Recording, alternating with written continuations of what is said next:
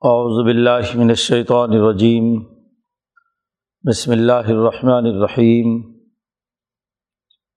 یا ایہا النبی، اذا طلقتم النساء فطلقوهن لعدتهن واحصوا العدة واتقوا الله ربكم لا تخرجوهن من بيوتهن ولا يخرجن الا ان يأتين بفاحشة مبينة. وتلك حدود الله. ومن يتعد حدود الله فقد ظلم نفسه. لا تدری لعل اللہ يحدث بعد ذلك امرا فإذا بلغن أجلهن فأمسكوهن بمعروف أو فارقوهن بمعروف. و وأشهدوا ذوي عدل منكم وأقيموا الشهادة لله. ذالک یوعظ به من کان یؤمن باللہ والیوم الآخر. ومن یتق اللہ یجعل له مخرجا. ویرزقه من حیث لا يحتسب. ومن يتوکل علی اللہ فهو حسبه. ان اللہ بالغ امره قد جعل اللہ لكل شيء قدرا. ولاسن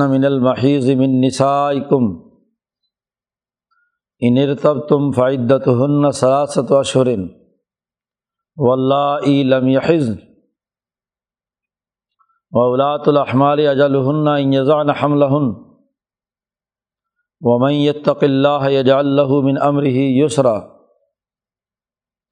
ذالک امر اللہ انزلہ الیکم ومن يتق اللہ یکفر عنہ سیئاتہ و یعظم له اجرا اسکنوہن من حیث سکنتم من وجدکم ولا تضاروہن لتضیقوا علیہن وإن كن اولات حمل فانفقوا علیہن حتى یضعن حملہن فإن ارضعن لکم فعت ہن اجور ہن و تمر بین کم بمعروف انتعاثر تم فصتر ذلح اخرا لینفق ذو سعتم بن سعت ہی ومن قدر علیہ رزق ہو فلینفق مما آتا اللہ لا یکلف اللہ نفسن اللہ ما آتا سیجا اللہ بعد عسر یسرا صدق اللہ العظیم. یہ صورت الطلاق کا پہلا رقوع ہے. اس صورت کا نام صورت النساء بھی ہے. صورت النساء الصغرا پیچھے گزری تھی صورت النساء القبرا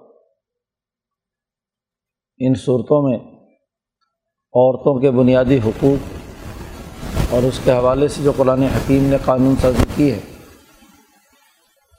وہ بیان کیے گئے ہیں۔ عرب معاشرے میں اس وقت عورت کی کوئی حیثیت نہیں تھی، بلکہ اسے انسان بھی نہیں سمجھا جاتا۔ اس کے وراثتی حقوق کسی صورت میں نہیں تھے، بلکہ خود وہ وراثت میں تقسیم ہوتی تھی۔ مال سمجھ کر۔ دوسرا یہ کہ عربوں میں اگر کہیں نکاح تھا بھی، تو نکاح ایک قسم کی خرید و فروخت ہی تھی۔ طلاق سو سو مرتبہ بھی دے لیتے، تو تب بھی عورت مرد سے بھاگ نہیں سکتی تھی۔ کسی دوسری جگہ اپنا نکاح نہیں کر سکتی تھی۔ خواہ مرد کتنا ہی ظلم و تشدد کرے۔ عورتوں پر ظلم و زیادتی کا یہ پورا نظام قرآن حکیم کے نزول سے پہلے تھا۔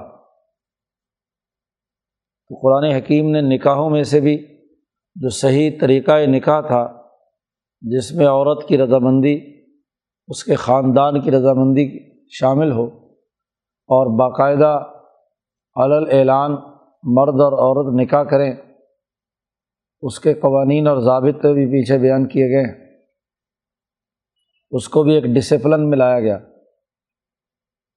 پہلے کئی طرح کے نکاح موجود تھے، بظاہر نکاح تھا لیکن زنا کی ساری شکلیں تھیں۔ اس کو ایک ڈسپلن میں لا کر ایک قانون بیان کر دیا گیا۔ اسی طرح معاہدہ نکاح کو توڑنے کا بھی ایک قانون نافذ کیا گیا۔ طلاق کی کوئی حد نہیں تھی، جب جی چاہتا مرد طلاق دے دیتا۔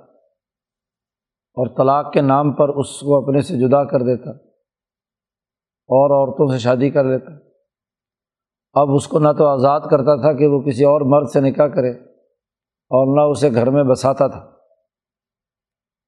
تو اللہ پاک نے اس سلسلے میں بنیادی قانون نافذ کیا۔ طلاق کا قانون۔ طلاق کے حوالے سے بنیادی اثاثی امور واضح کر دیے گئے کہ زیادہ سے زیادہ اگر تم طلاق دے سکتے ہو، تین تین سے زائد نہیں دے سکتے۔ تین کے بعد میاں بیوی میں ایسی قطعی تفریق ہو گئی کہ اب کبھی بھی یہ عورت اس پہلے مرد سے شادی نہیں کر سکتی۔ تاکہ وہ آزاد ہو جائے۔ زیادہ سے زیادہ مواقع جو دیے گئے وہ تین۔ پھر جب تین کی حد مقرر کریں گے تو کوئی نہ کوئی گنتی ہونی چاہیے۔ طے ہونا چاہیے ایک طلاق کے بعد کتنا وقفہ ہو۔ تو اس کو بھی ایک ڈسپلن میں لایا گیا۔ کہ ایک مرد اور عورت کا تعلق قائم ہوا ہے تو ممکنہ طور پر تین مہینے ایسے ہیں کہ شاید حمل ٹھہر جائے۔ تو پہلے خامند کے حمل کو دوسرے خامند کے حمل سے بچانے کے لیے دونوں کے درمیان نصب کا اجتباع پیدا ہونے سے روکنے کے لیے یہ ضروری ہے کہ اس کی مدت مقرر کی جائے۔ ایک طلاق کے بعد کم از کم تین مہینے یا تین ایام جو ہیں، وہ عدت گزارنا ہوں گے تاکہ رحم پاک صاف ہو جائے۔ اور اگر کوئی دوسری جگہ شادی کرنا چاہے تو نصب کے اندر اشتباع پیدا نہ ہو۔ پھر طلاق دینے کا بھی ایک صحیح طریقہ واضح کیا۔ قرآن حکیم کی نایات میں اس سے متعلقہ بنیادی قوانین بیان کیے گئے ہیں اور ان تمام کو حدود اللہ کا ہے۔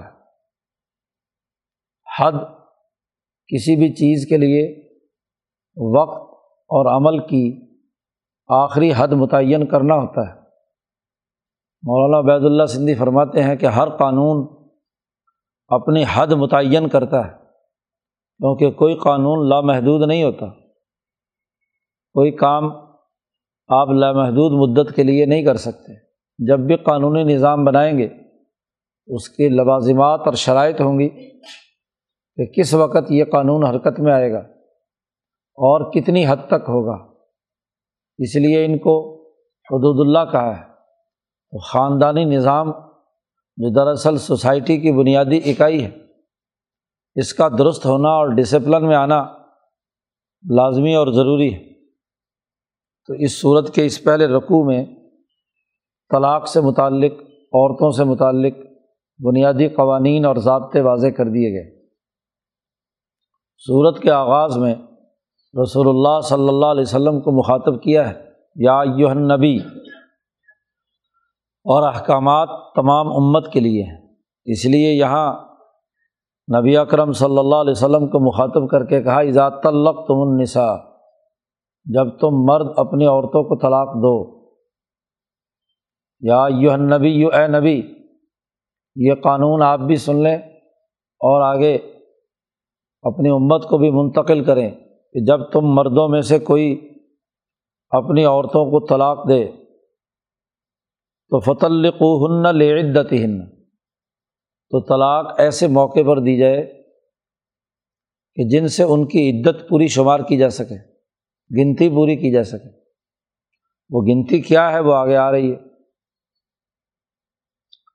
نبی کرم صلی اللہ علیہ وسلم نے اس جملے کی وضاحت فرما دی کہ طلاق کا صحیح طریقہ یہ ہے کہ جب گنتی پوری کرنی ہے تین حیض کی، تین ماہواری جو ہے وہ گزارنی ہے، تو طلاق ماہواری کے زمانے میں نہ دی جائے، بلکہ توہر کی حالت جو ہے، پاکیزگی کی حالت اس میں طلاق دی جائے اور وہ توہر بھی ایسا ہو کہ جس میں مرد اور عورت کا ملاپ نہ ہو، صحبت نہ ہوئی بھی ہو۔ کیونکہ جب طلاق ہی دینے کا فیصلہ کیا ہے، تو عورت کو جب آزاد کرنا ہے، ایسی نفرتیں اور ایسا جھگڑا پیدا ہو گیا ہے کہ دونوں ایک جگہ پر نہیں رہ سکتے۔ اب غز المباحات میں سے اس کو جائز قرار دیا گیا ہے۔ ورنہ تو میاں بیوی کا رشتہ ایسا ہے جو ہمیشہ ہمیشہ کے لیے لیکن اگر دونوں ایک دوسرے سے تنگ آئے ہوئے اور کوئی ممکن صورت اصلاح کی نہیں ہے، تبھی طلاق تک نوبت پہنچی ہے۔ طلاق کی نوبت جب پہنچے تو اس طور کی حالت کے اندر، پاکیزگی کی حالت کے اندر جی وہ آپس میں تعلق قائم نہ کریں۔ اس وقت مرد عورت کو اچھے طریقے سے، کہے کہ بس ٹھیک ہے ہمارا جتنا گزارا ہونا تو ہو گیا۔ آئندہ ٹھیک ہے، تم آزاد، میں آزاد۔ تم اپنے کسی اور مرد سے معاہدہ نکاح کر لو۔ عزت کے ساتھ بیوی کو رخصت کیا جائے۔ آخر ایک زندگی کی ساتھی رہی ہے۔ اور اختلاف کی وجہ سے نہیں اگر بس پا رہے، تو عزت کے ساتھ طریقۂ کار یہ ہے کہ پاکیزگی اور طور کی حالت میں اس کو فارغ کیا جائے۔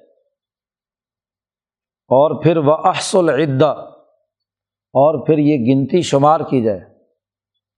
طلاق جس طور میں دی ہے، پاکیزگی کی حالت میں دی ہے، اس کے بعد تین ایام کی گنتی کی جائے۔ پہلے تو کوئی گنتی نہیں تھی، کوئی عدت نہیں تھی۔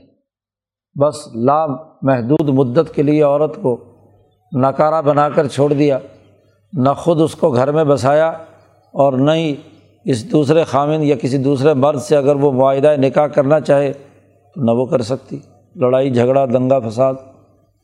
تو صحیح طریقۂ کار یہ ہے کہ ایک تو یہ کہ توہر میں اسے طلاق دی جائے تاکہ گنتی پوری تین مہینوں کی یا تین ایام کی پوری ہو جائے۔ کیونکہ اگر حیض کی حالت میں طلاق دی جائے تو پھر عورت کو نقصان ہے۔ اگر ہم تین حیض کی بات کریں تو جو وقت حیض کی حالت میں گزر چکا طلاق سے پہلے وہ گنتی میں نہیں آئے گا۔ آدھا یا اس سے کچھ کم یا زیادہ ایک حیض گزرا۔ اب اگر اس کے بعد تین پوری کریں تو عورت کو پھر پہلے توہر اور اس کے بعد پھر دو اور پھر آگے تین۔ اس کو ساڑھے تین، چار مہینے رکنا پڑے گا۔ تو عورت کو یہ تنگ کرنے کے طریقے ہیں۔ اس لیے عورت کو تنگ نہیں کرنا۔ اختلاف ہوا ہے تو سمجھداری کے ساتھ علیحدگی اختیار کرو، ایک دوسرے کی عزت کے ساتھ تو طور کی حالت میں طلاق دو۔ اس کے بعد پھر تین حیض کی گنتی کرو۔ احس العدہ دونوں بنیادی حکم امر کے بنیاد پر فرمائے ہیں۔ تلق ہننا امر کا سیگا ہے۔ اور احس العدہ یہ بھی امر کا سیگا ہے کہ عدت پوری کرو، اس کو گنتے رہو۔ وطق اللہ ربکم اپنے رب سے ڈرو۔ قرآن حکیم کا انداز اور اسلوب یہ ہے کہ جب لوگوں میں ان کی عادت اور ان کی طبیعت کے خلاف کوئی بنیادی قانون اور ضابطہ بیان کیا جاتا ہے، تو ان کے دلوں میں اللہ کا ڈر اور عدل و انصاف کو قائم کرنے کے لیے اللہ پاک کی جملہ ضرور فرماتے ہیں۔ بطق اللہ ربکم تم مسلمان ہو، اللہ پر ایمان لائے ہو، تو اللہ سے ڈرو۔ اللہ نے یہ حکم دیا ہے۔ شائن شائع مطلق کا یہ فرمان جاری ہوا ہے۔ اس حاک، احکم الحاکمین نے یہ کہا ہے کہ تم اپنی خواہشات کو چھوڑو۔ جو اب تک زیادتیاں کرتے رہے ہو، تم عورت کے ساتھ ان کو ترک کرو اور اللہ سے ڈر کر اس حکم کو تسلیم کرو۔ وطق اللہ ربکم پہلا حکم دیا کہ طلاق دو پاکیزگی کی حالت میں عدت ہن کہ گنتی صحیح طریقے سے ہو جائے۔ دوسرا حکم دیا کہ وہ احس العدہ اور عدت کی گنتی شمار کرو طلاق کے بعد۔ تین مہینے، اول میں تو آگے آ رہا، تین حیض کی گنتی کرو۔ اور اگر کوئی عورت اسے حیض نہیں آتا یا بوڑھی ہو چکی ہے یا بچی ہے ابھی، تو پھر اس کے لیے ضروری ہے۔ کہ تین مہینے عدت گزاری جائے گی۔ تو تین مہینے ہوں یا تین حیض ہوں، اس کی گنتی کرو۔ لیکن یہ بات احادیث سے معلوم ہو گئی۔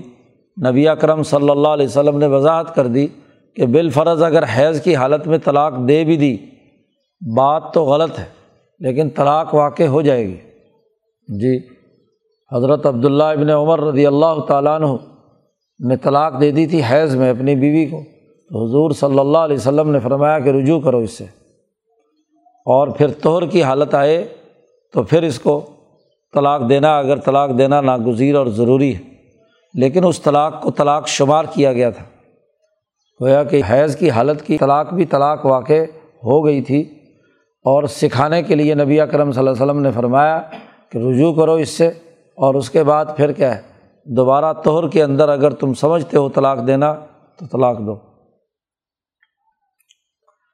تیسرا حکم یہ دیا گیا کہ لا تخرجو ہن مم بیوت ہن طلاق دینے کے بعد عورت کو ان کے گھروں سے مت نکالو۔ جو کمرہ تم نے اس کے لیے متعین کیا ہے، جو شادی کے زمانے میں تمہارا کمرہ تھا، تم نے اسے رکھا ہوا تھا۔ عدت کے زمانے میں وہ اس گھر سے باہر نہیں نکل سکتی۔ اس کو مت نکالو۔ عربوں کا دستور یہ بھی تھا کہ طلاق دی اور طلاق دے کر عورت کو اپنے گھر سے باہر نکال کر کھڑا کر دیا۔ اب وہ بے یار و مددگار، نہ گھر بسا رہا ہے، نہ رکھ رہا ہے اور نہ ہی فارغ کر رہا ہے۔ لیکن گھر سے نکال دیا۔ اب وہ جائے تو کہاں جائے؟ تو قانونی طور پر حکم دے دیا گیا کہ اس پورے دورانیے میں اسے اپنے گھروں سے نہیں نکالنا۔ لا تخرجو ہن مم بیوتی ہن اور قرآن حکیم نے یہ بھی کہا کہ عورتیں خود بھی نہ نکلیں۔ ولا یخ رجنا نہ ہی شوہر انہیں اپنے گھر سے باہر نکالے اور نہ عورتیں خود نکلیں، ولا یخ رجنا باہر نکلیں گی تو وہ گویا کہ خود بخود ہی اپنے اوپر بے یار و مددگار ہونے کا معاملہ ہوگا۔ تو اس لیے عدت کا پورا زمانہ انہیں اسی گھر میں جہاں طلاق ہوئی ہے، اسی شوہر کے گھر کے اندر رہنا ہے۔ ہاں ایک استثنا بھی کیا۔ لڑائی اتنی ہو چکی ہو یا عورت کسی وجہ سے ایسی بدکار ہو چکی ہو کہ اس کو گھر میں رکھنا بڑا ہی مشکل ہو۔ اللہ عطین بفاحشتم مبینتن ہاں اگر کوئی وہ ظاہری بے حیائی کا کام کریں اور مردوں سے اس کے تعلقات ہوں، اور کوئی خرابی کا اندیشہ ہو، یا اتنی زیادہ زبان دراز اور لڑائی جھگڑا اور ہر وقت کا دنگا فساد گھر کے اندر ہو، تو پھر اسے کہا جا سکتا ہے کہ بھائی تو اپنا کوئی متبادل بندوبست کر لے۔ تو تو یہاں سے مہربانی کر کے چلی جا۔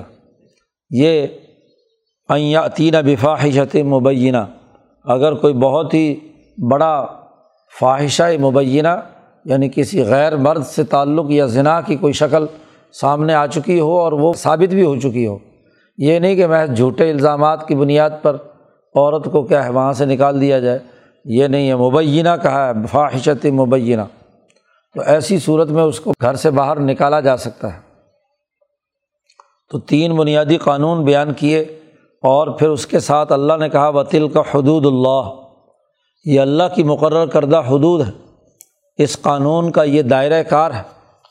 اور یاد رکھو، ومن یتعدہ حدود اللہ ہی جو اللہ کی ان حدود کو پھلانگے گا، ظلم اور زیادتی اس کے باوجود جاری رکھے گا، تو دراصل اس نے کسی کا کچھ نہیں بگاڑا، بلکہ فقط ظلم نفس ہو اس نے اپنے اوپر ہی ظلم کیا ہے۔ خود زیادتی کی ہے، جرم مجرم ہے وہ، اور اس ظلم کا اسے بدلہ ضرور ملے گا۔ بعض اوقات دنیا میں بھی، نہیں تو آخرت میں تو ضرور اس کو بدلہ ملے گا۔ تو اس نے اپنے ساتھ زیادتی کی ہے۔ کیوں؟ کہ اگر بیوی کے ساتھ ایسی غلط حرکت کرتا رہا، تو اتنے عرصے تک وہ اس کی بیوی تھی۔ اس کے گھر میں اس کی اولاد کی ماں تھی، تو دراصل وہ الزام تو تم پر بھی آ رہا ہے۔ وہ خرابی تو تمہاری طرف بھی منسوب ہوگی کہ تم ایسے بد اخلاق، بد کردار ہو کہ تم نے یہ زیادتی کی مرد کرے یا عورت کرے۔ دونوں نے گویا کہ اپنے اوپر ظلم کیا ہے۔ فقط ظالم نفس ہو لا تدری لا اللہ یحدث بعد ذلك امرا۔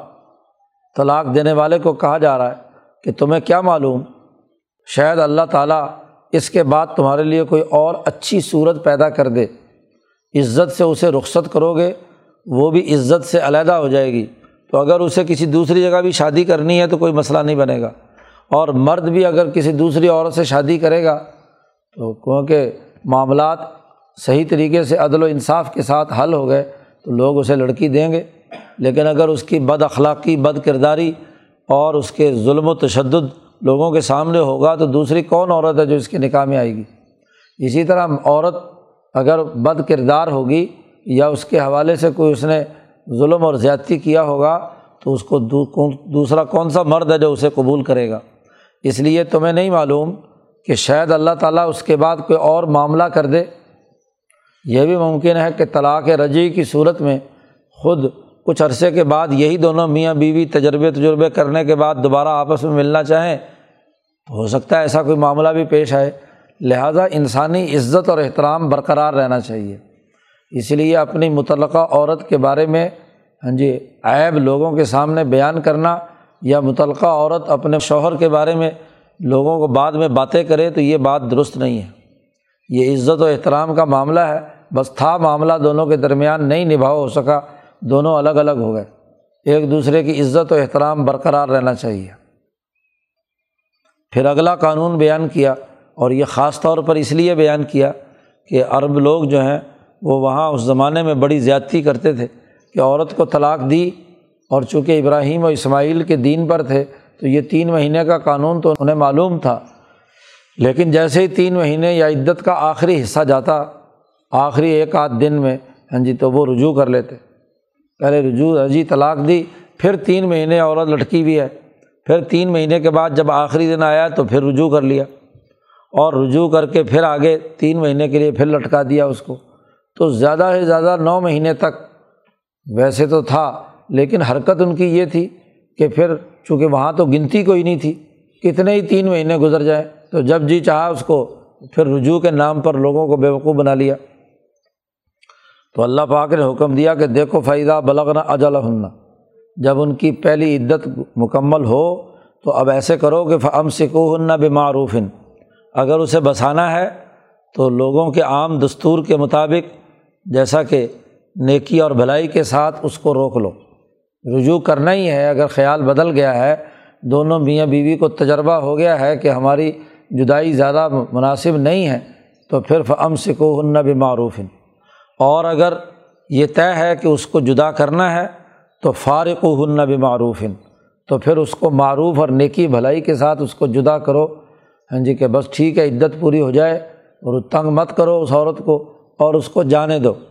اور جیسے کہ پیچھے گزرا تھا کہ جاتے ہوئے اس کا اعزاز ہے کہ اس کو کوئی جوڑا کپڑوں کا، کوئی ضروریات کی جو چیزیں ہوتی ہیں، ایک گفٹ اس کو دو تاکہ طلاق تو اپنی جگہ پر ہے معاملہ، لیکن جاتے ہوئے اس کو عزت کے ساتھ رخصت کرو۔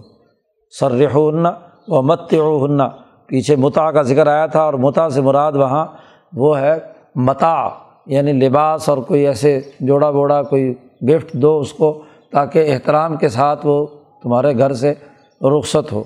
تو عزت کے ساتھ جدا کرنا ہے تو عزت کے ساتھ جدا کرو، اور اگر عزت بسانا ہے تو عزت کے ساتھ بساؤ۔ اور اگر بسانا ہے تو اشہد و ضوی عادل من کم تو پھر دو عادل آدمیوں کو اپنا گواہ بھی بنا لو۔ لوگ یہ نہ کہیں کہ اس نے تو تین مہینے پہلے طلاق دی تھی، اب پھر یہ میاں بیوی بن کر رہ رہے ہیں۔ تو دو آدمیوں کے سامنے گواہ بنا لو کہ بھائی ہم نے رجوع کر لیا، ہم دوبارہ بسنا۔ چاہتے ہیں۔ ایک لڑکے کی طرف سے اور ایک لڑکی کی طرف سے یا دو، جو بھی عادل آدمی ہوں، عادل ہوں، انصاف کرنے والے ہوں، ان کے سامنے رجوع کرو تاکہ بعد میں لوگ باتیں نہ کریں۔ واقیم الشہادت للہ اور گواہوں سے کہا ہے کہ اگر بالفرض معاملہ عدالت میں پہنچ جائے، عوام میں آ جائے پبلک ہو جائے، تو پھر گواہی دینے والے صحیح عدل کے ساتھ گواہی دیں۔ اور اللہ کو حاضر ناظر جان کر گواہی دیں۔ جھوٹی گواہیاں نہ دیں۔ گواہی کے دو پہلو ہوتے ہیں۔ ایک، گواہی کا تحمل، اسے لینا۔ تو لیتے وقت بھی عدل کے ساتھ لیں۔ ان دونوں نے کسی اور بات پر گواہ بنایا ہو اور یہ گواہ صاحب کہیں کہ نہیں، ہم نے تو یہ بات نوٹ کی ہے۔ نہیں، اللہ کو حاضر ناظر جان کر جو بھی ان کے درمیان معاملہ ہوا ہے، جدائی کا یا بسنے کا، اس کے مطابق اس گواہی کو، تحمل اس کو قبول کریں۔ اور پھر اس کے بعد جب کہیں ہاں جی عدالت میں مقدمہ معاملات ہوں تو وہاں ادائے شہادت اسے کہتے ہیں۔ تو اپنی شہادت کی جو ادائیگی ہے، وہ بھی عدل و انصاف کے ساتھ اللہ کو حاضر ناظر جان کر گواہی دیں کہ اصل معاملہ ان دونوں کے درمیان یہ ہوا ہے اور یہ گواہی ہے۔ قرآن حکیم نے یہ قانون بیان کر کے کہا ظالکم یو عزب ہی من کان یوم بلّہ یوم الآخر یہ تمہیں اللہ تعالیٰ نصیحت کرتا ہے، تمہیں یہ بات سمجھاتا ہے اور یہ اس آدمی کے لیے خاص طور پر ہے کہ جو اللہ پر ایمان رکھتا ہے اور آخرت کے دن پر ایمان رکھتا ہے۔ تو جو اللہ کے سامنے حاضر ہونے کا یقین رکھتا ہے کہ وہاں ہمارا حساب کتاب ہونا ہے، تو اس کو چاہیے کہ میاں بیوی بھی اس کو سامنے رکھیں اور دونوں گواہ بھی اس بات کو سامنے رکھیں۔ یہی اللہ پاک تمہیں نصیحت کرتا ہے۔ پھر فرمایا ومئی یت تق اللہ جو آدمی اللہ سے ڈرتا ہے تقوا اختیار کرتا ہے، عدل و انصاف قائم کرنے کا عزم اور ارادہ کرتا ہے، تو یج اللہ مخرجا، اللہ اس کے لیے ہاں جی نکلنے کا راستہ بنا دیتا ہے۔ کسی مشکل میں انسان پڑا ہوا ہے۔ اب یہ بہت بڑی بات ہے کہ ایک خاندان بسا بسایا اجڑ رہا ہے۔ آپس میں افطراک و انتشار پیدا ہو گیا ہے۔ یہاں تک کہ طلاق تک نوبت آ گئی۔ تو اب مستقبل میں کیسے معاملات چلیں گے، جو ڈر کر اللہ کے احکامات کے مطابق عمل کرتا ہے، تو اللہ تعالیٰ اس کے لیے راستہ بنا دیتا ہے، اس کے گزارے کا بندوبست کر دیتا ہے۔ اگر یہ بیوی نہیں تو اس کے لیے کوئی اور بیوی ہو سکتی ہے، اور اس عورت کے لیے یہ شوہر نہیں تو اس کے لیے اور شوہر ہو سکتا ہے۔ تو اگر تم عدل و انصاف کے مطابق اس طلاق کے قانون پر عمل درآمد کرو گے، تو پھر تمہارے لیے اللہ راستہ بنا دے گا۔ باقی رہا چونکہ مرد اور عورت ایک دوسرے کے ساتھ مل کر کام کاج کرتے ہیں، مرد کما کر لاتا ہے اور عورت جو ہے وہ گھر میں اسے پکاتی اور تیار کرتی ہے، تو رزق کا بندوبست دونوں کے ذریعے سے ہوتا ہے۔ اب اگر عورت سوچے کہ اب طلاق ہونے کے بعد اب میرے رزق کا بندوبست کون کرے گا، یا شوہر سوچے کہ اب روٹی شوٹی میرے لیے کون بنائے گا ہاں جی تو یہ اللہ پاک نے کہا کہ اگر عدل و انصاف کے ساتھ تم اللہ سے ڈر کر قانون پر عمل کرو گے تو یر ذک ہو بن حیث اللہ یا تصب اللہ تعالیٰ روزی دیتا ہے ایسی جگہ سے جس میں انسان کا گمان بھی نہیں ہوتا۔ تو لا یا تصب جو اس کے گمان میں بھی نہیں ہوتا ہاں جی ایسی جگہ سے دیتا ہے جب اللہ سے ڈرتا ہے، اللہ سے تعلق قائم کرتا ہے۔ تو جیسے پچھلی صورت میں آیا تھا کہ اومیوں میں بلّہ یہ قلب ہو جو آدمی اللہ پر صدق دل سے ایمان رکھتا ہے، تو اللہ تعالیٰ اس کے دل کو سیدھا راستہ سکھا دیتا ہے۔ درست راستے پر چلنے کی توفیق دیتا ہے ہاں جی اس کی ہدایت ملتی ہے۔ تو ہو سکتا ہے کہ تم ایک دوسرے کی عزت اور احترام کے ساتھ اللہ کے دیے ہوئے قانون کے مطابق عمل کرو تو تمہیں رزق بھی ملے اور باہر نکلنے کا راستہ بھی ملے۔ دو ہی چیزیں ضروری ہوتی ہیں ہاں جی خاندانی نظام میں کہ انسانوں کا گزارا عملی طور پر ان کا بہترین امن و عدل کے ساتھ زندگی بسر کریں۔ اور دوسری معاشی ضرورت ہوتی ہے رزق کی اس کے بغیر انسان نہیں رہ سکتا۔ تو اللہ پاک کہتے ہیں، جب اس قانون پر عمل کرو گے تو اس کے نتیجے میں یہ دونوں فائدے تمہیں حاصل ہوں گے۔ ومئی یہ توکل اللہ فہو حسب ہو جس آدمی نے بھی بھروسہ کیا اللہ پر، توکل کیا اور توکل کیسے پیدا ہوتا ہے، اس کی تفصیل کل ہاں جی آخری رقوع میں بیان ہو چکی تھی کہ اللہ کا ڈر اور خوف اور ہر مصیبت کو یہ سمجھنا کہ یہ ایک طے شدہ نظام کے تحت آتی ہے۔ اللہ پر بھروسہ مکمل کر کے ایمان بلّہ کی پوری کیفیت پیدا کرنا، یہ جس نے بھی اللہ پر ایسا اعتماد اور بھروسہ کیا، فہو حسب ہو وہ اللہ اس کے لیے کافی ہے۔ بات سمجھنے کی ہے کہ دنیا میں کوئی ریاست، کوئی حکمران، کوئی قانون جاری کرتا ہے۔ جو لوگ اس کے قوانین کی پابندی کرتے ہیں، تو حکومت اس کو تحفظ فراہم کرتی ہے۔ کیونکہ اس نے اس ڈسپلن کو ہاں جی مکمل طور پر اپنے لیے قبول کر لیا۔ تو جو بھی کسی نظم و نسق کو قبول کرتا ہے، قوانین نافذ کرنے والی اتھارٹی اس کا تحفظ کرتی ہے کہ یہ قانون شکن نہیں ہے، قانون کے مطابق کام کر رہا ہے۔ تو ذات باری تعلیٰ جو شہنشاہ مطلق ہے، جس کا پچھلی صورت میں واضح کیا گیا کہ لہ الملک و لہ الحمد، اسی کے لیے حکمرانی ہے اور اسی کے لیے سب تعریفیں ہیں۔ تو وہ شہنشاہ مطلق جس نے یہ قانون جاری کیا ہے، کتاب مقدس، قرآن حکیم جو آدمی اس قانون کی پاسداری کرے گا تو اللہ تعالیٰ ضرور اس کے لیے کافی بنے گا۔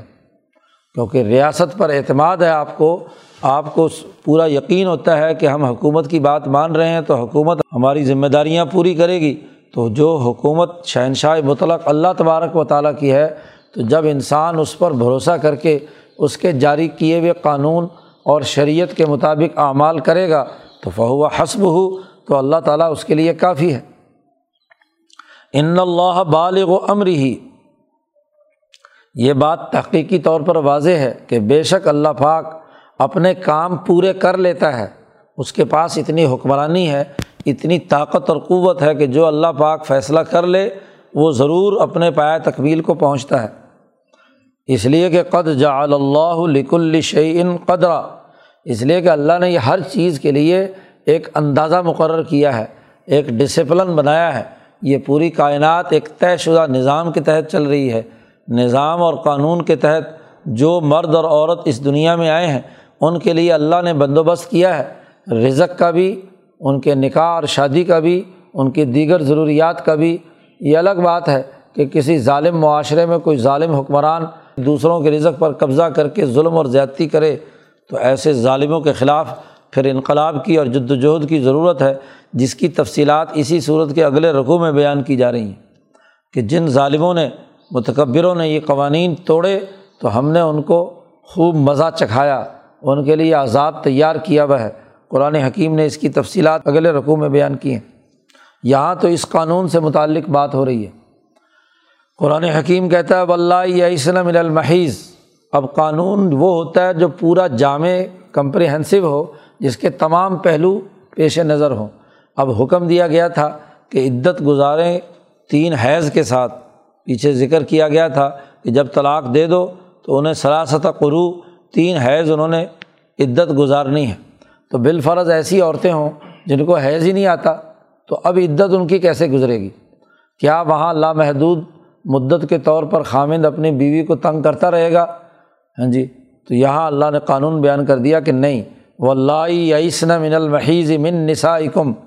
تمہاری بیویوں میں سے جو عورتیں حیض سے مایوس ہو گئیں، عائشہ جنہیں کہا جاتا ہے، پینتالیس پچاس سال کے بعد انہیں حیض نہیں آ رہا۔ انر تب تم اگر تم کو شبہ رہ گیا ہے، اگر تم شک میں ہو کہ کیسی عدت گزرے گی، لوگ انتظار میں ہوں کہ شاید بھی اس کو حیض آئے اور بسا اوقات کئی کئی مہینے نہیں آتا اور پھر اچانک آ جاتا ہے آخری دور جب حیض بند ہونے کا دن ہوتے ہیں تو اس وقت ہاں جی کوئی طے شدہ مدت نہیں ہوتی تو اگر تمہیں ایسا معاملہ ہے تو پھر فعدت ہنت صلاست و اشورن تو پھر ان کی عدت تین مہینے ہے ایسی عورتیں جن کا حیض نہیں آتا، ان کی عدت تین مہینے ہیں۔ ولّہ یحزن یا وہ عورتیں جن کو ویسے بیماری سے جوانی کی حالت میں بھی ہے، حیض نہیں آ رہا، کوئی بیماری ہے، یا ابھی حیض شروع ہی نہیں ہوا تھا کہ بچپن میں ہی کسی نے نکاح کر دیا تو اس نکاح میں طلاق ہو گئی تو پھر بھی اس کی عدت بھی تین ہی مہینے ہیں۔ و اللہ علم یحزن۔ تو تین مہینے پورے ہونے کے بعد عدت مکمل ہو جائے گی، اب معاملات ختم ہو جائیں گے۔ پھر ایک اور سوال تھا کہ حیض والی عورتوں کا تو معاملہ واضح ہو گیا، لیکن اگر کسی عورت کو حمل ہے تو اس کے لیے کیسی عدت ہوگی؟ تو قرآن حکیم نے اسے بھی واضح کر دیا، وہ اولاۃ الاحمالی، جو حمل والی عورتیں ہیں جن کو طلاق دی گئی، تو ان کی اجل اور ان کی مدت جو ہے وہ وضع حمل ہے۔ یزا نہ حملہ ہننا بچے کی پیدائش ہے۔ بچے کی پیدائش ہو گئی تو عدت مکمل ہو گئی۔ خواہ بچے کی پیدائش طلاق کے دو گھنٹے بعد ہو جائے یا اسی دن ہو جائے، اگلے دن ہو جائے بس اس کی عدت وہی ہے۔ کیونکہ عدت گزارنے کا جو بنیادی ہدف ہے وہ تو رحم کا پاک صاف ہونا ہے کہ وہ پچھلے شوہر کے اثرات اس کے جسم میں نہیں ہیں۔ تو جو جسم میں تھے بھی تو وہ سب کے سب کیا ہے؟ بچے کی پیدائش کے ساتھ بچے میں جذب ہو کر چلے گئے۔ بچہ فارغ ہوا تو عورت کی عدت بھی مکمل ہو گئی۔ یہ بات طے شدہ ہے۔ ہاں جی صحابہ اکرام نے اس کی وضاحت کی۔ بعض صحابہ میں آپس میں مناظرہ اور مباحثہ بھی ہوا۔ ایک پچھلی آیت میں کیا کہا گیا تھا؟ متوفع انہا زوجہ کی عدت چار مہینے دس دن ہے۔ اب اس سلسلے میں مسئلہ درپیش ہوا۔ حضرت عبداللہ ابن مسعود رضی اللہ تعالیٰ عنہ اور ایک دوسرے صحابی ہیں، ان کے درمیان انہوں نے کہا کہ جی چار مہینے دس دن عدت ہونی چاہیے اس متوفع انہا زوجہ کی۔ لیکن یعنی جس کا خامن فوت ہو چکا ہے۔ اور حضرت عبداللہ ابن مسعود کے پاس پہنچا کہ اگر حاملہ ہو وہ عورت اور اس کا خاوند ابھی دفن بھی نہیں ہوا، تو کیا عورت جو ہے اس کے مرنے کے فوراً بعد بچہ پیدا ہو گیا، تو اب وہ عدت پوری ہوگی کہ نہیں؟ تو حضرت عبداللہ ابن مسعود نے فرمایا کہ میں انی شاہد ہوں اس بات کا کہ یہ آیت مبارکہ صورت النساء صورہ کی یہ بعد میں نازل ہوئی ہے اور وہ جو متوفع انہا زوجہ کی عدت والی آیت ہے صورت النساء میں، وہ پہلے نازل ہوئی ہے صورت بقارہ میں شاید، تو وہ پہلے نازل ہوئی ہے۔ تو وہ جو صورت ہے پہلے نازل ہوئی اور یہ بعد میں نازل ہوئی ہے، تو اس نے آ کر چاہے عورت متوفع انہا زوجہ ہو یعنی جس کا خامد فوت ہو چکا، یا وہ ایسی عورت ہو کہ جس کو طلاق ہوئی ہے۔ اب اس وقت اتفاق ہے صحابہ کے بعد تمام فقہا میں کہ یہ عدت اس کی وضع حمل ہے کیونکہ عدت کا اصل مقصد یہی ہے کہ جس کے ذریعے سے اس کا رحم پچھلے مرد کے اثرات سے پاک صاف ہو۔ اور اب تو سائنسی طور پر بھی ایک یہودی ڈاکٹر نے یہ تجزیہ ہاں جی اپنا شیئر کیا ہے کہ تین مہینے تک پچھلے مرد کے اثرات ایک عورت کے اندر رہتے ہیں، تین ایام ماہواری کے۔ انسان کے جسم کی جو پروٹین ہے، وہ عورت کے جسم کے اندر تین مہینے میں آہستہ آہستہ خارج ہوتی ہے۔ تیسرے مہینے میں وہ حیض کے ذریعے سے بالکل صاف ہو جاتا ہے۔ اس لیے اس کا دعویٰ تھا کہ جو عورتیں اس عدت کو پورا کرتی ہیں، وہ پاکیزہ ہیں۔ ورنہ اگر پچھلے شوہر کے اثرات موجود ہوں اور نئے شوہر سے تعلق قائم کرے، کسی اور مرد سے تعلق قائم کرے، تو یہ بہت سارے امراض پیدا کرنے کا باعث ہے۔ جس عورت کے لیے یہ انتہائی خرابی کی بات ہے ہاں جی، بگڑے ہوئے امراض اسی کی وجہ سے پیدا ہوتے ہیں کہ وہ قابل برداشت نہیں ہوتے اس کے لیے۔ تو بنیادی چیز وضع حمل ہے۔ اب وہ جو اثرات ہیں بھی، تو بچے کی پیدائش اور اس کے ساتھ وہ سب خارج ہو گئے۔ اس لیے اب اس کی عدت وضع حمل۔ ہے اب یہ قانون بھی چونکہ بہت اہم تھا، اس لیے اس کے بعد بھی فرمایا و تق اللہ جو آدمی اللہ سے ڈرے گا تقوا اختیار کرے گا، عدل و انصاف کے ان بنیادی اثاثی امور کو پیش نظر رکھے گا، تو یج اللہ بن امر ہی یسرا اللہ تعالیٰ اس کے کاموں میں آسانی پیدا کرے گا۔ مستقبل میں زندگی بسر کرنی ہے، تو اس میں اللہ پاک آسانی پیدا کرے گا، سیدھے راستے پر لے جائے گا۔ ظالی کا امر اللہ۔ ہی لوگوں سن لو، یہ اللہ کا حکم ہے۔ اللہ کا آڈر ہے۔ اللہ نے یہ آرڈیننس نافذ کیا ہے۔ یہ فرمان شاہی جاری کیا ان ضلع علیکم اس کو نازل کیا ہے تمہاری طرف۔ یاد رکھو، دوبارہ کہا ومیت تق اللہ۔ کیونکہ یہ عربوں کے مزاج کے سراسر خلاف تھا۔ وہ مرد جو تکبر اور غرور اور مردانہ غرور کے اندر مبتلا ہیں۔ ہاں جی تو ان کے لیے بڑی توہین امیز بات وہ اپنے لیے وہ سمجھتے ہیں کہ ہمیں کسی قانون کا اور ڈسپلن کا پابند بنایا جائے، خاص طور پر حکمران طبقے اور وہ لوگ جو اپنے مال و دولت کے نشے میں ہیں، سرمایہ پرست ہیں، وہ ان کے نزدیک عورت کی کوئی حیثیت نہیں تھی۔ وہ مال تھا، جب جی چاہا استعمال کیا، جب جی چاہا اٹھا کر پھینک دیا، جب جی چاہا اس کو اسی طریقے سے لٹکائے رکھا، تو یہ بڑی ہاں جی ان کے خلاف بات تھی۔ اس لیے بار بار اللہ پاک نے کہا بمیت تق اللہ جو اللہ سے ڈرتا ہے تو یکفر عنہ سے یہ آتی ہی تو اس نے جو جرائم یا گناہ یا کوئی غلطیاں اس سے ہوئی ہیں، اللہ تعالیٰ اس ڈر اور خوف اور تقوا کے قائم کرنے، قانون کی پاسداری کی وجہ سے وہ مٹا دیتا ہے۔ اور وہ یو عظم لہو اجرا، اور اس کے لیے بہت بڑے اجر کا بندوبست کرتا ہے۔ اب ایک مسئلہ پیچھے اگرچہ ضمنی طور پر آ چکا تھا کہ عورت کو طلاق دینے کے بعد اپنے گھر سے نہیں نکالنا۔ لا تخرجو ہن اس کے ضمن میں یہ قانون آ چکا تھا۔ لیکن چونکہ یہ بھی ایک بہت بڑا مرض تھا عربوں کے یہاں کہ وہ عورت کو طلاق دیتے ہی اس کو نکال دیتے تھے، بلکہ الٹا کام یہ کرتے ہیں کہ پہلے اس کو گھر سے رخصت کر کے اس کے ماں باپ کے گھر یا ادھر ادھر پھینک دیتے ہیں، بعد میں طلاق نامہ وہاں بھیجتے ہیں۔ تو قرآن نے خاص طور پر یہاں حکم دیا اسکنو ہن من حیث سکن تم مم وجدکم۔ تم ان کی رہائش نہیں چھین سکتے۔ عورت کو گھر سے نہیں نکال سکتے۔ عدت کے زمانے میں براہ راست حکم دیا اسکنو ہن ان کو رہنے دو گھر میں۔ ان کو سکون کے ساتھ گھر میں رہنے دو۔ رہائش ان کی دو۔ من حیث و سکن تم مم وجد کم اور رہائش تمہیں دینی ہے اس عدت والی عورت کو مم وجد کم جو تمہارے پاس موجود ہے۔ یہ کوئی ضروری نہیں کہ اس کے لیے کوئی بڑا محل مقرر کرو۔ نہیں، اور نہ یہ کہ کسی جھونپڑی میں اس کو بھیج دو۔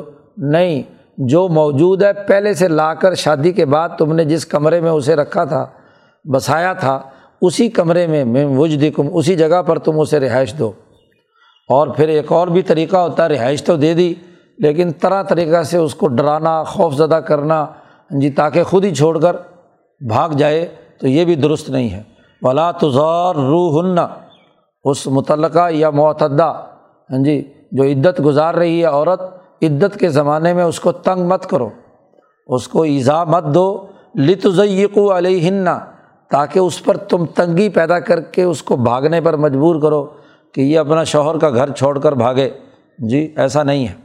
خاص طور پر مردوں کو حکم دیا، اور اگر مرد فوت ہو چکے ہیں تو ریاست کو حکم دیا ہے کہ جو خلیفہ وقت ہے، امام ہے، اس کی ذمہ داری ہے کہ اس عورت کو کیا ہے، رہائش دی جائے۔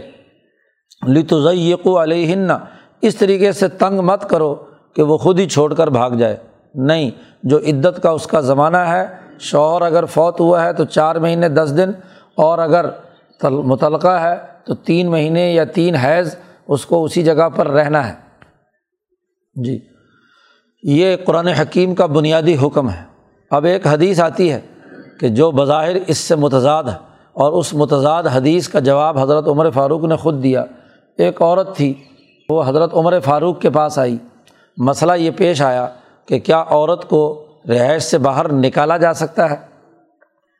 تو وہ عورت آئی، اس نے گواہی دی حضرت عمر کے سامنے کہ حضور صلی اللہ علیہ وسلم نے فیصلہ کیا تھا، مجھے میرے فلاں خامد نے طلاق دی تھی، تو حضور نے میرے لیے فیصلہ کیا کہ نہ میرے لیے رہائش ہے اور نہ میرے لیے خرچہ پانی ہے۔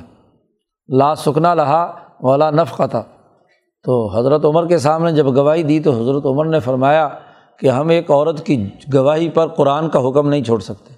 قرآن نے تو کہا اسکن و ہننا ان کو رہائش دو اور ان کو تنگ مت کرو کہ باہر ہاں جی ان کو نکلنے پر مجبور کرو۔ تو قرآن واضح طور پر حکم دے رہا ہے، ایک عورت پتہ نہیں صحیح کہتی ہے، غلط کہتی ہے کہ حضور نے مجھے رہائش نہیں دی تھی، میں حضور کے پاس آئی تھی۔ بعد میں جب تحقیقات کی تو پتہ چلا کہ وہ عورت بڑی زبان دراز تھی۔ ہاں جی تو وہ ہر وقت پورے گھر والوں کو اس نے ٹنگائے رکھا تھا۔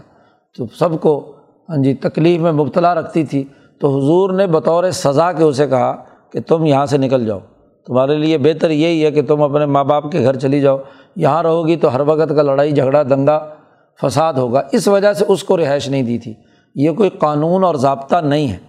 وہ تو اللہ پاک نے پہلے ہی بیان کر دیا ہے کہ اگر عورت کوئی دوسرے مردوں سے ہاں جی ارتکاب کر رہی ہو تو پھر تو گھر سے نکالا جا سکتا ہے، کیونکہ گھر کو تو بدنام نہیں کرنا۔ لیکن اگر ایسا معاملہ نہیں ہے تو پھر اس کو عزت و احترام کے ساتھ اس کو عدت گزارنے کے لیے موقع دیا جائے گا۔ وہ وہاں پر اپنے عدت کے زمانے میں اسی گھر میں رہے گی جہاں اس نے شوہر نے لا کر اسے بسایا تھا۔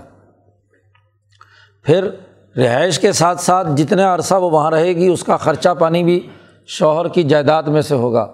اس کی وراثت میں سے ہوگا۔ اگر فوت ہوا ہے اور اگر وہ متعلقہ ہے تو پھر اسی شوہر کو اس تین مہینے کی جو عدت کا زمانہ ہے، اس میں اس کا خرچہ پانی اسے دینا ہے۔ اس لیے کہا کہ ان پر مال خرچ کرو یعنی ان کی خرچہ پانی خرچہ دو۔ اب ایک اور مسئلہ درپیش تھا کہ اگر ایک عورت حاملہ ہے اور بسا اوقات حمل جو ہے وہ نو مہینے، سال اور زیادہ سے زیادہ مدت جو فقہا کے یہاں ہے کہ پیٹ میں ایک بچہ زیادہ سے زیادہ سال، ڈیڑھ سال، دو سال تک رہ سکتا ہے۔ تو اب اگر اتنے عرصے تک اس کی عدت تو وضع حمل پر ہونی ہے۔ جی تو اتنے مدت تک خرچہ دینا پڑے گا، سال، دو سال کا۔ تو اس کو خاص طور پر اللہ نے حکم دیا کہ وہ ان کن اولات حمل، اگر وہ حاملہ عورتیں ہوں تو فن فکو علیہ ہن تو ان کا خرچہ ادا کرو حتیٰ یزانہ حملہ یہاں تک کہ ان کا حمل وضع ہو جائے۔ بچے کی پیدائش تک خرچہ دینا ہے چاہے کتنی ہی مدت گزر جائے۔ اگر ایک دن میں وضع حمل ہو گیا تو ایک دن میں خرچہ ہوگا۔ اور اگر ہاں جی لمبی مدت تک ہے تو پھر کیا ہوگا؟ اور پھر بچہ پیدا ہوتے ہی بھی اس کا خرچہ بند نہیں ہو جاتا۔ اگلی بات بھی واضح کر دی۔ ساری تفصیلات پورے قانون کی تمام حد بندیاں مقرر کر دی۔ اگلی ممکنہ شکل تھی کہ بچہ پیدا ہوتے ہی اس کو عورت کو ابھی نکل یہاں سے گھر سے۔ نہیں، تو اب اس موقع پر دودھ بھی پلانا ہے بچے کو۔ تو بچہ تو تمہارا ہے۔ فعین اور ران لقم اگر وہ تمہارے لیے دودھ پلائیں، تو دودھ پلائی کا خرچہ تمہیں دینا ہے۔ جتنا عرصہ وہ دودھ پلائے گی تمہارے گھر میں، تو تمہیں اس کا خرچہ بھی دینا ہے، بچے کا خرچہ بھی دینا ہے۔ تو آتو ہننا اجورا ہننا ان کا ان کا معاوضہ دو۔ دودھ پلانے کا پیسے ان کو ادا کرو۔ جی فعین اور رقم فعتو ہننا اجورا ہننا اور یہ معاملات جو ہیں اجرت کے اور خرچے پانی کے و تمرو بین کم بھی معروف بیٹھ کر آپس میں نیکی کے ساتھ ایک دوسرے کو نقصان پہنچائے بغیر طے کر لو۔ کیونکہ یہاں جھگڑا ہوگا۔ مرد کہے گا کہ نہیں جی تیرا تو خرچہ اتنا بنتا ہے۔ عورت کہے گی، نہیں، میرا خرچہ اتنا بنتا ہے۔ تو لوگوں کو عدل و انصاف کے ساتھ ایک ہاں جی دونوں طرف سے کچھ فریق بیٹھ جائیں اور آپس میں ہاں جی معاملہ طے کر لیں۔ کہ بھئی روٹین کا ایک عورت کا اور بچے کا خرچہ کتنا بنتا ہے، تو وہ جو معروف طریقہ ہے، اس کے مطابق اس کا خرچہ پانی نہ ہی بہت زیادہ ہو جو عورت مطالبہ کر رہی ہو، اور نہ ہی بہت تھوڑا ہو کہ جس میں گزارا نہ ہو۔ جب مرد کہہ رہا ہے، تو درمیان میں بیٹھ کر و تمرو بین کم بمعروف، اور آپس میں ایک دوسرے کو نیکی کے ساتھ معاملات کرنا، حل کرنا سکھاؤ۔ ہاں جی آپس میں بات چیت کے ذریعے سے مسئلہ حل ہو جائے تو وہ زیادہ بہتر ہے۔ یہ غلامی کے زمانے میں یہاں جو خرابی پیدا ہوئی وہ یہ کہ بات بات پر میاں بیوی بھی جھگڑے لے کر عدالت میں پہنچ جاتے ہیں۔ بھائی وہاں تو خاندان کے پنچایت بڑے لوگ بیٹھے درمیان میں اور معاملے کو وہاں معروف طریقے سے عدل و انصاف کے ساتھ حل کر دیں تو سینکڑوں مقدمات عدالتوں کے کیا ہے، ختم ہو جاتے ہیں۔ لیکن بلا وجہ ذرا ذرا سی بات کے اوپر مقدمے بازی شروع کر دیتے ہیں۔ تو قرآن نے کہا کہ نہیں، ایک دوسرے کو نیکی سکھاؤ اور نیکی معاملات میں ہوگی تو باقی چیزوں میں نیکی ہوگی۔ وہ انتاثر تم اور اگر تم ایک دوسرے سے ضد لگا لو، تو عورت کہے کہ نہیں جی میں نے تو اتنا خرچہ لوں گی، پھر تیرے بیٹے کو دودھ پلاؤں گی، تیری اولاد کو دودھ پلاؤں گی، یا مرد کہے جی میں نے تو تو فصر ضی اخرا تو پھر لوگ فیصلہ کریں کہ کسی اور عورت سے دودھ پلایا جائے۔ اب قدیم زمانے میں تو یہ تھا کہ عربوں کے یہاں خاص طور پر کہ وہ دودھ پلائی کسی اور عورت سے کروا لیتے تھے، اس کا خرچہ جو یعنی اور اگر آج کے زمانے میں ایسا نہیں ہے تو ظاہر مجبور ہے عورت کے اسی عورت کو ہی دودھ پلانا ہے اور ماں سے بچہ جو ہے زیادہ مناسب ہوتا ہے تو اس لیے دودھ پلانے میں ایک دوسرے کا لحاظ کر کے اس کا اجرت اور معاوضہ مقرر کر لو۔ اور پھر یہ بھی واضح کر دیا کہ یہ خرچہ پانی معروف طریقے سے کیسے ہوگا۔ اس کے لیے بھی ایک دائرۂ کار مقرر کر دیا۔ قرآن نے کہا لیونفق زو سعتن جس کو اللہ نے وسعت دی ہے مال کے اندر اس کو اپنی حیثیت کے مطابق خرچہ دینا چاہیے۔ یہ نہ ہو کہ حیثیت تو کافی ہو، سرمایہ پرستی کی وجہ سے خرچہ دینے میں بخیل ہو۔ ہاں جی۔ ویسے بھی مردوں کو حکم دیا گیا ہے، عام ضابطہ بنایا ہے کہ گھر کے اندر بھی جو مرد خرچہ پانی دیتے ہیں تو اللہ نے جس کو وسعت دی ہے، اس کو خرچہ پانی بھی، عورت کو بھی اس کے مطابق دینا چاہیے۔ خود تو کروڑ پتی ہوتے ہیں، عورت کو غلام بنا کر، لونڈی بنا کر رکھتے ہیں، کوئی ہزار، دو ہزار پکڑا دیے کہ بیچاری ادھر ادھر تنگی کے اندر وقت گزارتی ہے۔ ہاں جی اپنے لیے تو سب کچھ ہے اور بیوی کے لیے کوئی حیثیت نہیں ہوتی، اس کو بیچاری کو ہاں جی بھیک مانگنے والی بنا دیتے ہیں۔ بھائی، وہ گھر کی سربراہ ہے۔ خرچہ سارا کا سارا اس کے حوالے کرو اور وہ اپنا نظم و نسق اور انتظام قائم کرے، اپنے اس کے مطابق ڈسپلن اس کو عدل و انصاف سے کرے۔ اسی لیے تو حضور صلی اللہ علیہ وسلم نے فرمایا ان عورتوں کے لیے کہ اگر ان کے خامد بخیل ہوں تو حضور نے اجازت دی ہے کہ ان کی جیب سے پیسے نکال لو۔ جی حضرت ابو سفیان کی بیوی ہندا حضور کے پاس آئی اور حضور سے شکایت کی کہ ابو سفیان بہت بخیل آدمی ہے، پیسے قبضے میں رکھتا ہے، میرا خرچہ پورا نہیں دیتا میرے بچوں کا، تو کیا میں اس کی جیب سے پیسے نکال سکتی ہوں؟ تو حضور نے فرمایا، معروف طریقے سے نکالنا، زیادہ بنا ہاتھ مار لینا۔ اور عورت کو یہ اختیار بھی ہونا چاہیے، جیسا کہ حدیث میں ہے کہ اگر گھر کا خرچہ دیا ہے اور عورت کسی کو صدقہ خیرات دینا چاہتی ہے، تو اگر عورت شوہر کے مال میں سے اس کی اجازت کے بغیر کسی فقیر اور غریب کو دے دے، تو دونوں کو اجر ملے گا۔ ہاں جی اسے مرد کو بھی اور عورت کو بھی اتنی گنجائش بھی ہونی چاہیے، اتنا کنجوس بکیل نہ ہو کہ بس جیب پر اتنا قبضہ ہو کہ کوئی اس کو ہاتھ نہ لگائے۔ اس لیے کہا لیونفق زو سعتن جس کو اللہ نے فراخی دی ہے وہ خرچ کرے من ساعت ہی اپنی وسعت کے مطابق۔ جتنی اس کی تنخواہ ہے، جتنا اس کی آمدن ہے، اس کے مطابق بیوی کو خرچہ پانی دے۔ اور ومن قدر علیہ رزق ہو تو جس کے پاس رزق بڑا نپا تلا آ رہا ہے، تو وہ اس کے مطابق خرچہ دے۔ فلیون فق مما آتا اللہ جو اللہ نے اسے دیا ہے، اس کے پاس جو ہے، اس کے مطابق خرچہ دے۔ اب عورت وہاں مطالبہ کرے کہ نہیں جی مجھے تو سرمایہ پرستوں والا خرچہ چاہیے ہے۔ تو یہ بات عورت کے لیے مناسب نہیں ہے۔ تو جتنا مرد کی کیپیسٹی ہے اس کے مطابق ہی وہ گھر کا خرچہ پانی دے۔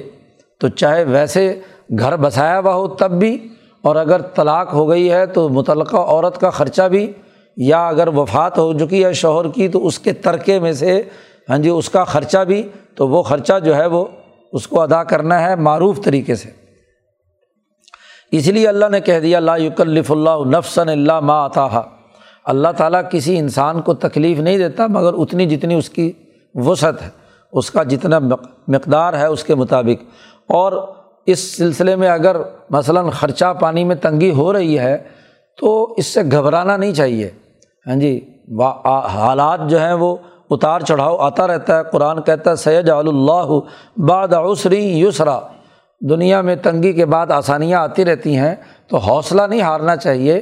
اس تنگی کی وجہ سے خود آپس میں لڑائی، جھگڑے، دنگا فساد کرنا مناسب نہیں ہے۔ جیسی صورت حال ہے، اس میں اپنے آپ کو مینج کرنے کی کوشش کرنی چاہیے۔ کیونکہ اللہ تعالیٰ ہر تنگی کے بعد آسانی پیدا کرتا ہے۔ تو اس پورے رقوع میں طلاق اور اس سے متعلقہ جتنے قوانین اور ضابطے جو اللہ نے حدود مقرر کر دی تھیں، وہ پوری وضاحت کے ساتھ بیان کر دیں۔ اب یہ خاندانی نظام خوش اسلوبی سے چلے گا۔ آدمی اپنے فیملی سسٹم کو عدل و انصاف سے چلائے گا، تو پھر اس کا لازمی تقاضا یہ ہے کہ سوسائٹی ہر گھر ایسا ہی ہو، تو یہ گھروں پر مشتمل جو قومی ریاست وجود میں آئے گی تو وہ بھی اچھی ہوگی۔ اس قومی ریاست کے بنیادی اثاثی اصول اور اس میں خرابیاں کرنے والوں کے لیے سزا اور جو صحیح کام کرنے والے ہیں، ان کے لیے انعام کا تذکرہ اگلے رقوع میں پورے میں بیان کیا گیا۔ ہے اللہ تعالیٰ ہمیں قرآن حکیم کو سمجھنے اور اس پر عمل کرنے کی توفیق عطا فرمائے۔